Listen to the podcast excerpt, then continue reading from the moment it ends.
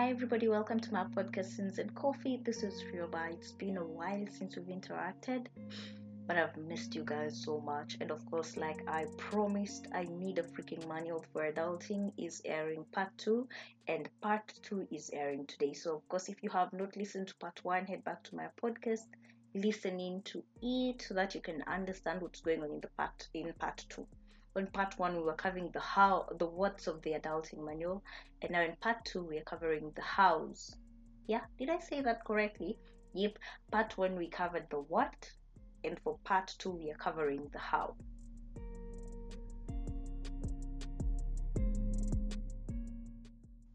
Okay but a brief catch up on what happened on adulting manual part one so that we can understand how we are getting to adulting manual part two on Adulting Manual Part 1, we covered the what in the Adulting Manual, and now we want to cover the how in the Adulting Manual. If you're floating, you know what to do? Go back to the previous episode. So, we questioned our expectations on how we expect adulting to play out vis a vis how it actually plays out. So, normally we expect adulthood to be a bed of roses and all, and it turns out, of course, the bed is full of roses, yeah, but the thorns supersede the roses. So you're constantly getting pricked. You know, you want to turn to the left, you get pricked. You want to turn to the right, you get pricked. When you sleep on your back, it's even worse. And I got three points of convergence based on the received feedback. There are a couple of things that a lot of people were agreeing on.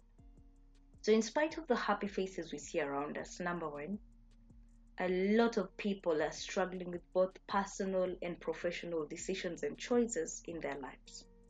This applies to both youth and adults. Number two, a lot of people are still struggling with a compare and contrast syndrome of some sort, especially when their peers are getting ahead of them, yet they themselves are stuck on the same floor of the ne- uh, of an you know it's like a never-ending elevator in motion, but you're just stuck on the same floor. And there's no worse demon that can come in your life that teaches you than that demon that teaches you how to, you know, competitively compare yourself to your peers. It's like a personalized DIY on how to dig an early grave because you're constantly comparing what's the other person doing and all that.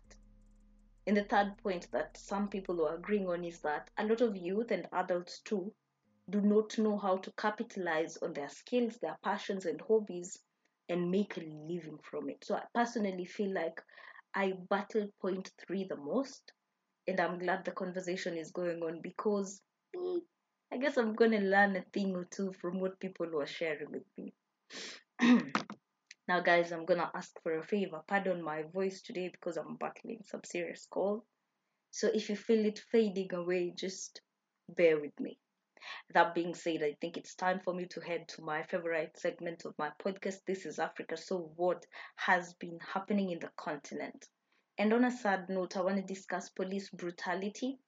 Remember the first ever episode, if you've been listening from the first season, the first ever episode that I discussed on my podcast was concerning SARS in Nigeria.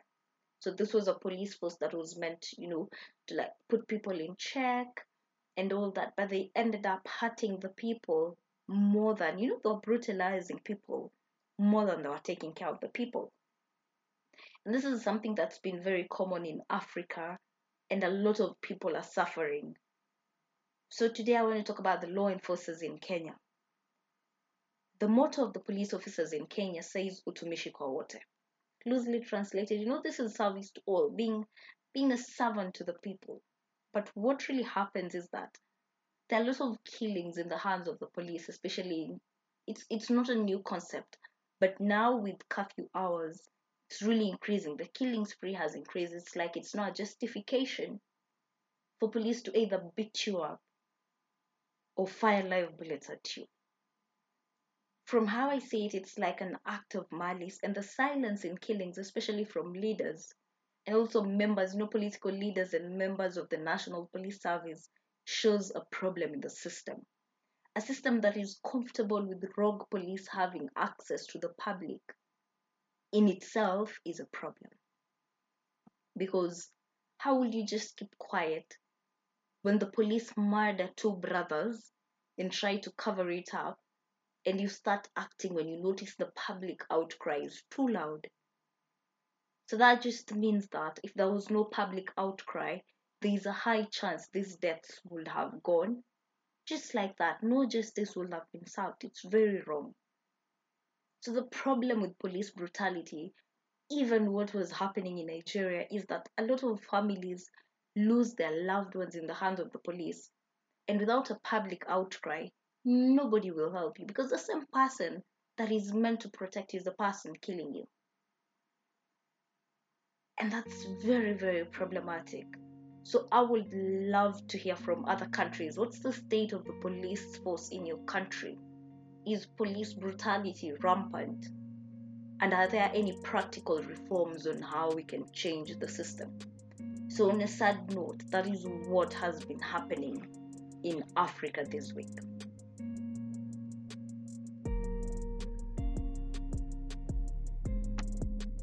On Adulting Manual Part 2, it's all about the how. How do you maneuver adulting and find a path for your career and social life? How do you deal with the frustration? How do you take in the constant rejections? I'm really laughing because I think this is one thing I have struggled with, and my goodness. I remember recently my mentor sent me some job to apply for. Then she sent it, and I was like, Ivana, no, I can't do this. I have reached a point where I have phobia. I literally have phobia of applying for new jobs because it's either silence or rejection. So, from the sample of conversations and feedback that I got from Adulting Manual Part 1, and I promise at this point you will float if you've not listened to Adulting Manual Part 1. A lot of people offered tips on how upcoming progressives can use their wit, their brains, their skills, and their networks to climb up the ladders they desire. So I just selected the top five from what was given to me, and that's what I'm going to share today. So while holding this discussion for today, I really, really appreciate everybody who contributed to the compiling. So a lot of names will be flying everywhere. Just bear with me, and if you hear your name and you didn't expect, forgive me. Number one, how do you maneuver adulting? Forge your own path. So the first thing that somebody would whisper when they hear this statement, forge your own path, is you know, Rioba, I tried that already. It didn't work. All right. My question will be so, what exactly did you do?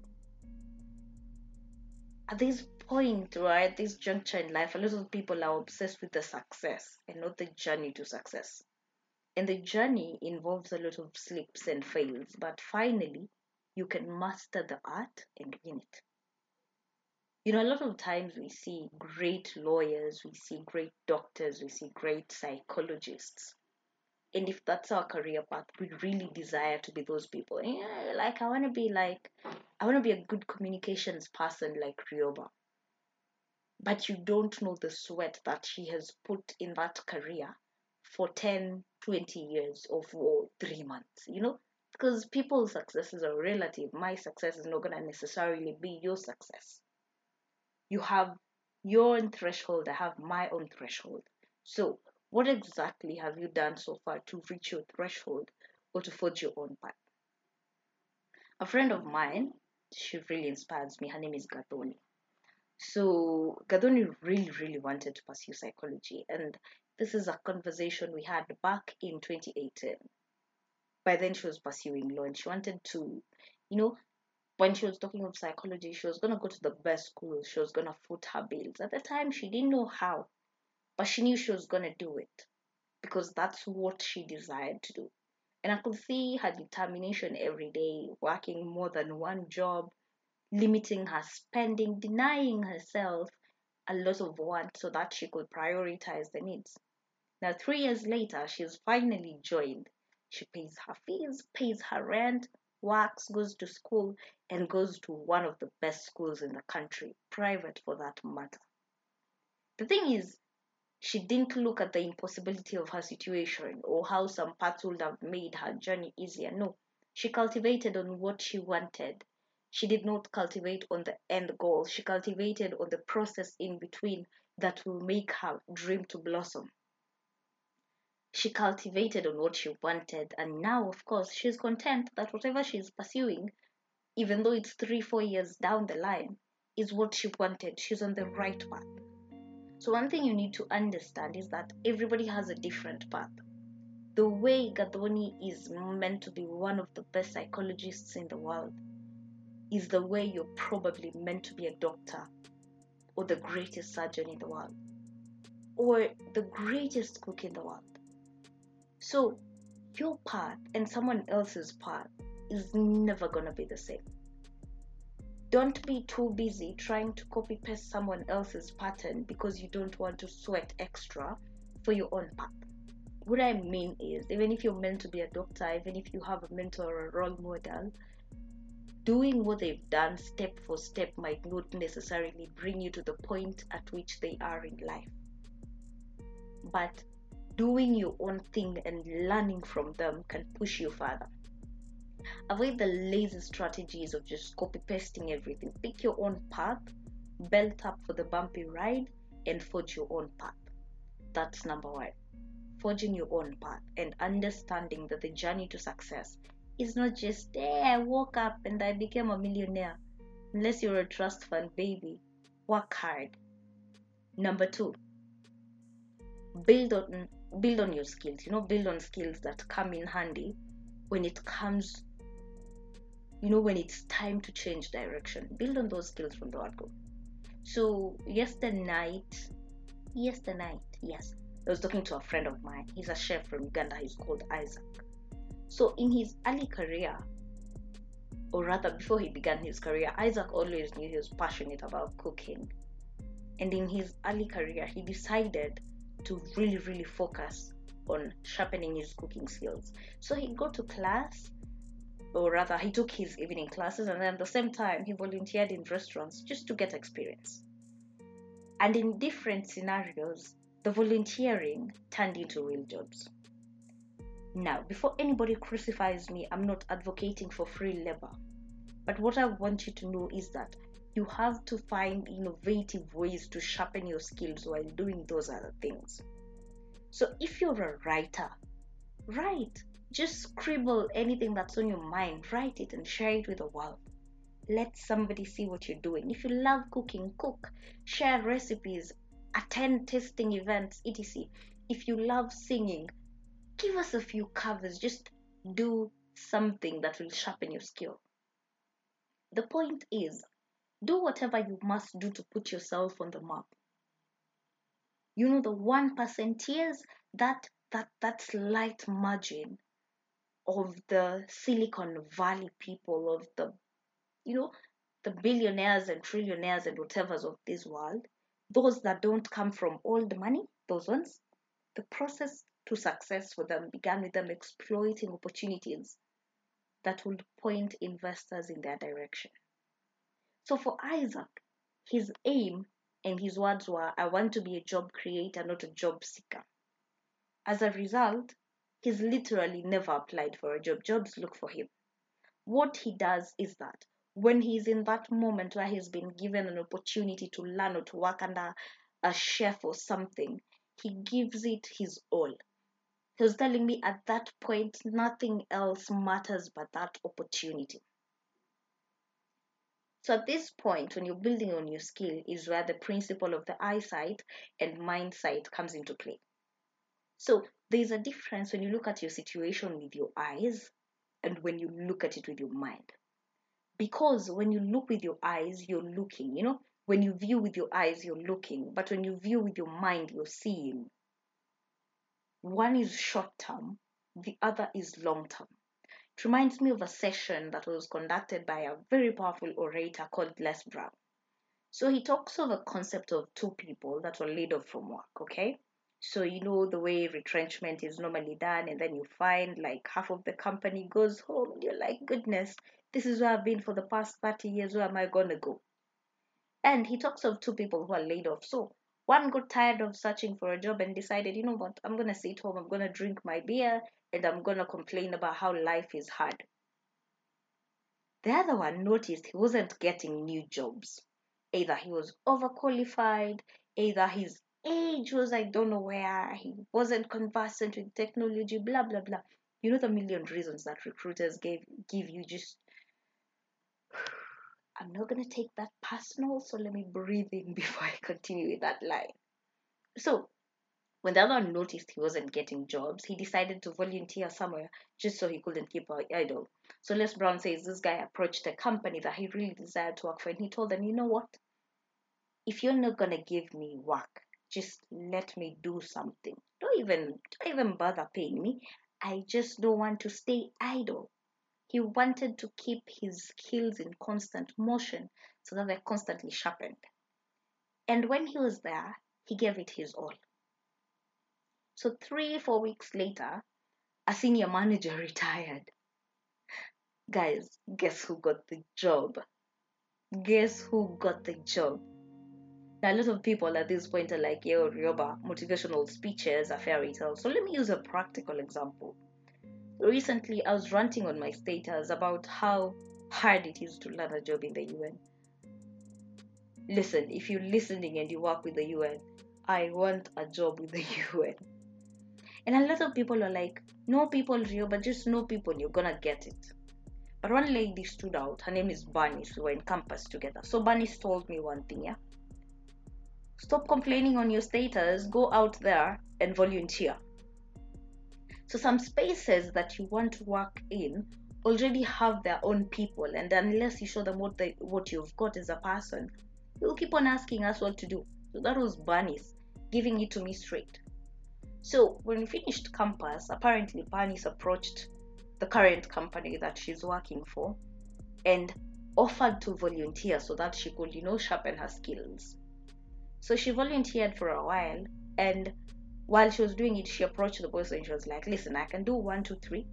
I need you to give me a space for me to sharpen those skills. Six months down the line, or less than six months down the line, guess who landed the job? Bernice. So sharpen those skills. You know, do whatever you can do to keep those skills going. I'm not asking you to do free labor because that's a conversation that nobody's ready for and nobody will ever agree on. But do what you have to do to sharpen your skills. While you're sharpening your skills, those people who are in charge, those people who are monitoring you, those people who are looking at you are gonna notice the potential you have. Do whatever you have to do. Use LinkedIn, use events, use the instructions around you and the institutions around you to build you. Sometimes in sharpening those skills, it's about the mind mindset. It's not about the eyesight. Keep your head down, do what you need to do, but sharpen those skills. Number three, this is where we just have to get real. Now, there's something called trusting the process. I want to tackle trusting the process. So, if you're a person who defines trusting the process as sitting on your sofa, waiting for things to fall on your plate when you're seated with your, you know, with your legs on your couch or on your table, then there's no such thing as trusting the process for you what you're doing is wasting time. That's not trusting the process. You do not trust the process by sitting down and waiting for things to fall in place for you. Now, truth be told, this is a conversation we're not ready to have. We have so many lazy people for around us. I, I for one, I am super lazy. I keep telling myself, you need to finish one, two, three. Then I just go like, yeah, I'm gonna do it tomorrow chief procrastinator right here. My podcast is, or rather was, a living testimony. I can write, or rather, I can plan for my script today and then jot down a few points. And I'm like, you know, guys, I'm tired. Before I know it, three weeks are gone and I haven't done anything. So there is no way I can say I'm trusting the process that somehow my podcast will be a money making opportunity for me because while I'm seated, somebody else is making the boss moves that I need to make. The consistency, the creativity, the authenticity, somebody else is doing it. Now, my point is if you define trusting the process as sitting down and waiting for things to fall on your plate from heaven, then there is no such thing as trusting the process. There is no such thing as trusting the process for people like that. Number three, finish your tasks. Live up to what you tell yourself you will do. Train your body and your mind to be disciplined enough to finish what you've started because there's a difference with dropping something altogether because you've noticed you can't handle it, and then there's procrastinating and picking it up later. When you're constantly procrastinating, you show the unseriousness in how you take how much you want to move forward. And finishing your tasks goes beyond the tasks you assign yourself in your career. It involves understanding yourself. Who are you? When you ask yourself, who are you? When Gathoni asked herself, who do I want to be? She finished that conversation, and that's why she is where she is right now.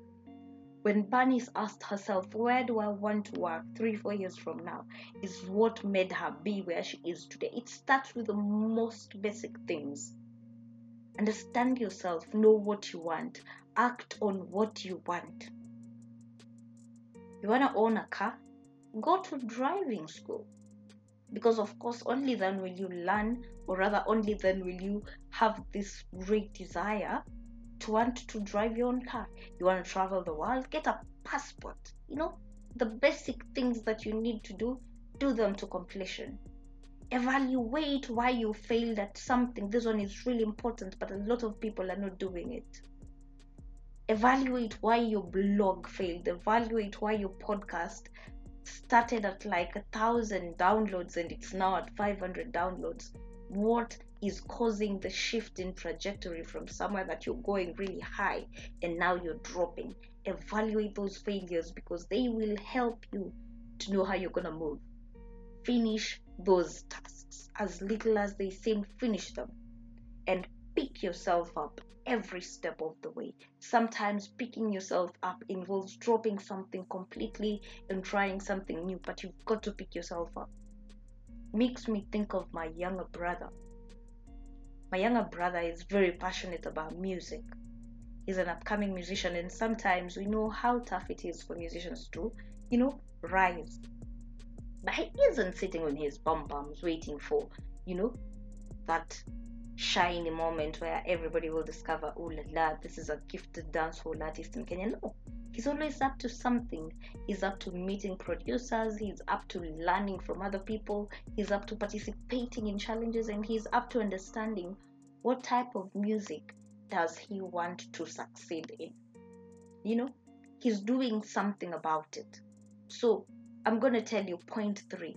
How do you handle adulting? Trust the process. But if you define trusting the process as waiting for things to fall on your plate, then there is no such thing as trusting the process for you.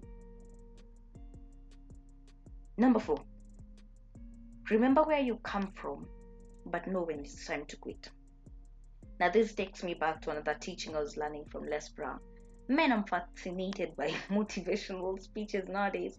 Or I don't know, I think I'm also motivated by great orators and what they have to say. So he was talking about a conversation that a lot of people are not ready to have today. You know, how we are living less than the lives we hope to live because we are scared of letting go of opportunities that are wasting us. So he was saying you know the way we say yeah i have this job but it's not fulfilling but it's not helping me explore my skills but it's not blah blah blah. You know the list is endless. And he was saying that but is an argumentative phrase that limits just how high we can fly. You know? I know i want to start learning you know i want to start my own bakery but. I want to start my clothes selling business but. I want to leave my job but how am I gonna pay my rent? How am I gonna put food on the table? How am I gonna do one, two, three, four? And everything you're arguing for is very realistic and very practical. But that statement, but, does not justify why we can't leave the spaces that don't make us content, that don't make us happy, that don't sustain who we are supposed to be in future. So remember where you come from, remember where you're going to, but know when it's time to quit. Sometimes you frustrate yourself so much that you're slowly killing yourself. You just wake up because you know what? I'm going to wake up. I'm going to go to work because I need the money. I need the money to pay my rent. Goodness, living in Nairobi is an extreme sport. Of course, I need money to pay my rent. And literally, that is me right now. But sometimes you've got to ask yourself, for how long can I survive if I drop this and start venturing into what I really want? And this takes you back to finishing your tasks. If I were to drop it today, how long can I survive? Okay.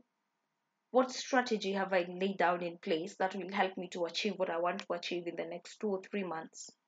How consistent am I going to be to be able to achieve it? And what am I going to do to be able to achieve it? Who am I approaching? Who am I talking to? And all that. When it's time to quit, it's no time for you to write your resignation letter and drop it and wait for the Lord to send angels to deliver your successful life to you. No. When it's time to quit, it's time for you to even up your game and decide this is the strategy I'm going to use. This is who I'm going to be. This is who I'm going to talk to. And this is what I'm going to do to make sure that in two, three months, I've achieved what I desire.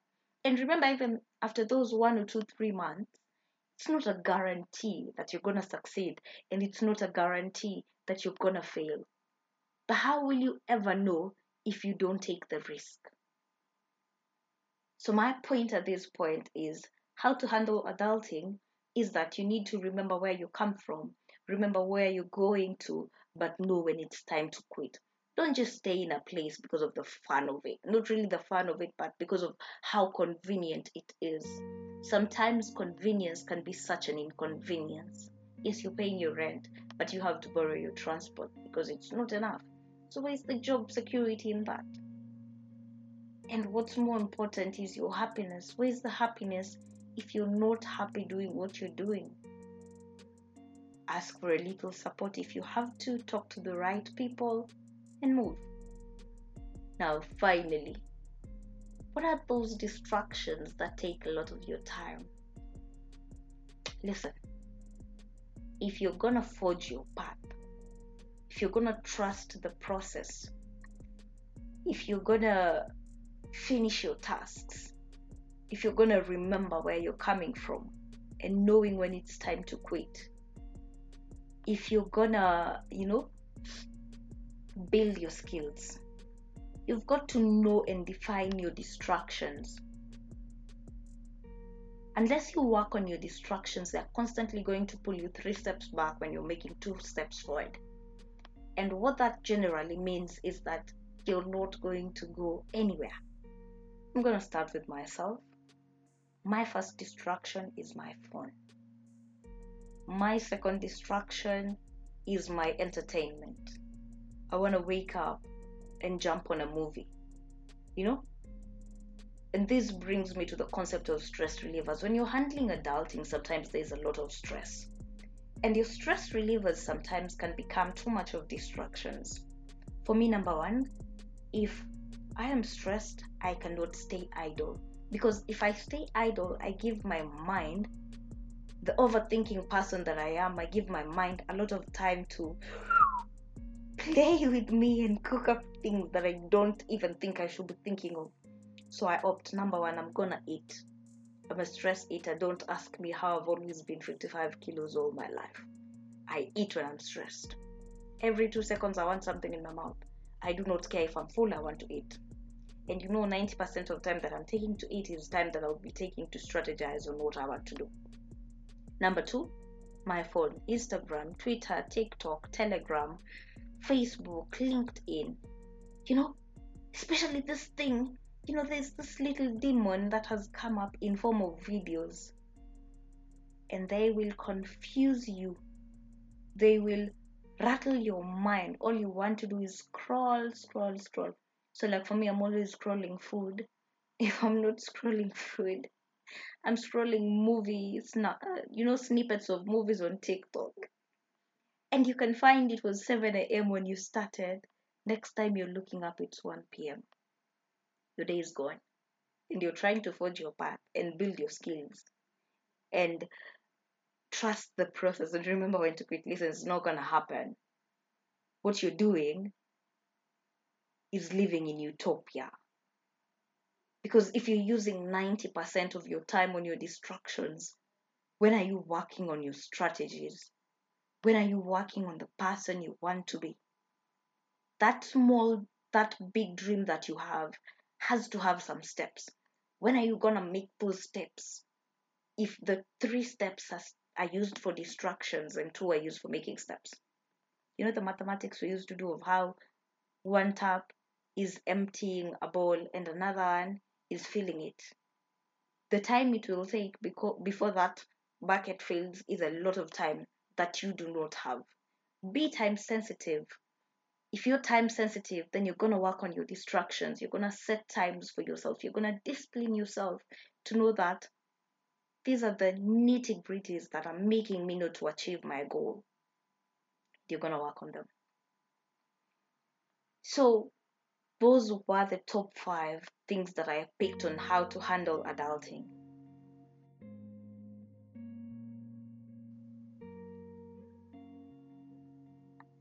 I hope those tips are going to be useful for somebody who's looking for a way forward. I think they're some of the most basic, but unless we really internalize them and see how we're going to apply them in our lives, they'll just be statements that people tell us, but we do nothing about them.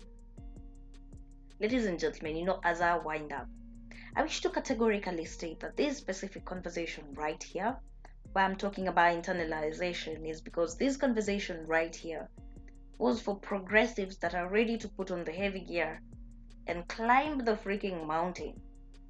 Adulting is not easy sometimes, unless you come from old money and old connection. Adulting takes time but it also takes a lot of purpose and determination, that constant need for being better every day, every second, without competitively comparing yourself to other people. So, if this was for you, internalize, see how it can apply to your life, and do it. While that brings us to a conclusion of Adulting Manual uh, Part 2 on this season, Adulting is a Scam, I hope you enjoyed it and before I tell you, see you next time, I'm gonna tell you that we are gonna have a guest next week. His name is JD Baba. He's one of, I'd say he's one of the best barbers in Kenya currently. And what's gonna happen is we will be discussing his journey in adulting. So, probably, just probably, we may end up treating it as Adulting Manual Part 3 conversations with different creatives. You know, since this is a podcast, for some reason I feel like I want to talk to creatives. People who shape opinions, people who shape trends. Let's see what they've got for us. How did they get to where they are today? What are they doing to make themselves better? So I hope you enjoyed this episode. I hope it's helpful. I hope you internalize on it and one day you'll tell me listen, all those people that contributed to this conversation, they changed my life. So see you next time. This is Real Bar, and of course, this is my podcast, Sins and Coffee. Cheers.